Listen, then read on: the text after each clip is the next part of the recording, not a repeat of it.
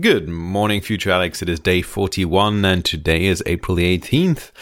A news article this morning got me thinking about supply chains. And no, I'm not talking about any logistics projects in my past. I'm talking about developer supply chains.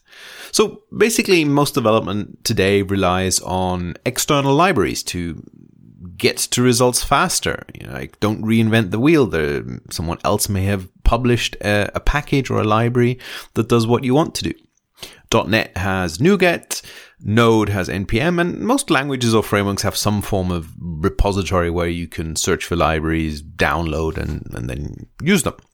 It's extremely helpful. You can even search for a problem usually and find a suitable result uh, based on the description of the library. And a nice benefit is also that you can do automatic updates to the newest versions of the libraries in your project, so you don't get stale code or stale libraries, and all that often with a single click.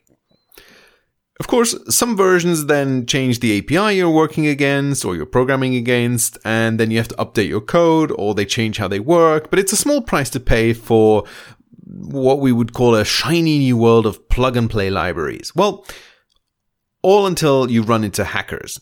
You're effectively executing code written by someone else, someone you don't know, and it's running in your environment that you're responsible for. And often it's a lot of code. You you can't really go through each line of an open source library, and that is if it is open source, not all libraries are.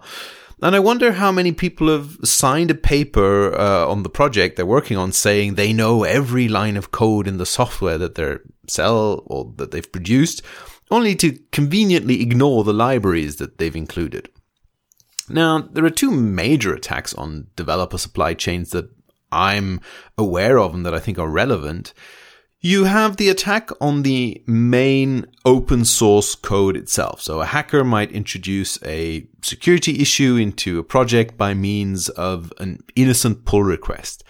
And if the maintainer of the library isn't careful or is swamped in tasks, because, you know, open source is often still an unpaid job, then that pull request might be added or accepted, and the code wanders upstream until it gets compiled into the next library release and then ends up on the package manager library database that you're using. A little more devious is an attack that's more commonly seen in phishing attempts, where you create a library that sounds very much like the real library and therefore appears at the top of the search results as well. For example, you could add a dash in between two words where the real library is just spelled without it. And at first sight, you might accidentally mistake one for the other because, you know, a developer might not pay attention and just download the library. And, and that's the last time you're probably going to see the library in the search result. And so if you don't realize it, and because all the code works just as intended, because after all, the hacker can just copy the open source project as a base, but add the malicious code on top of that, uh, it'll be in your project and you probably won't notice it. Now, there are some attempts at mitigating these issues after the fact, so after they've been discovered. You have the NIST vulnerability scanner that will check your packages against a common vulnerability database. And fake libraries can be identified and added to that database so that you get warned.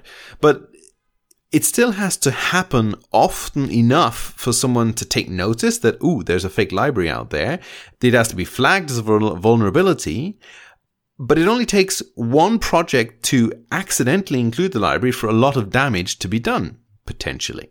So what if we could prevent the library from being created in the first place?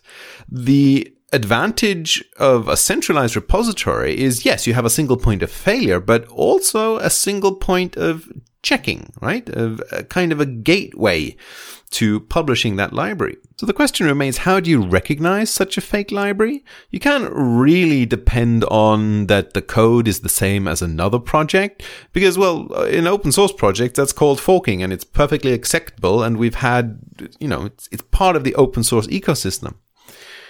You probably need to have some form of reputation for the library maintainer, so the user who is developing and publishing the code.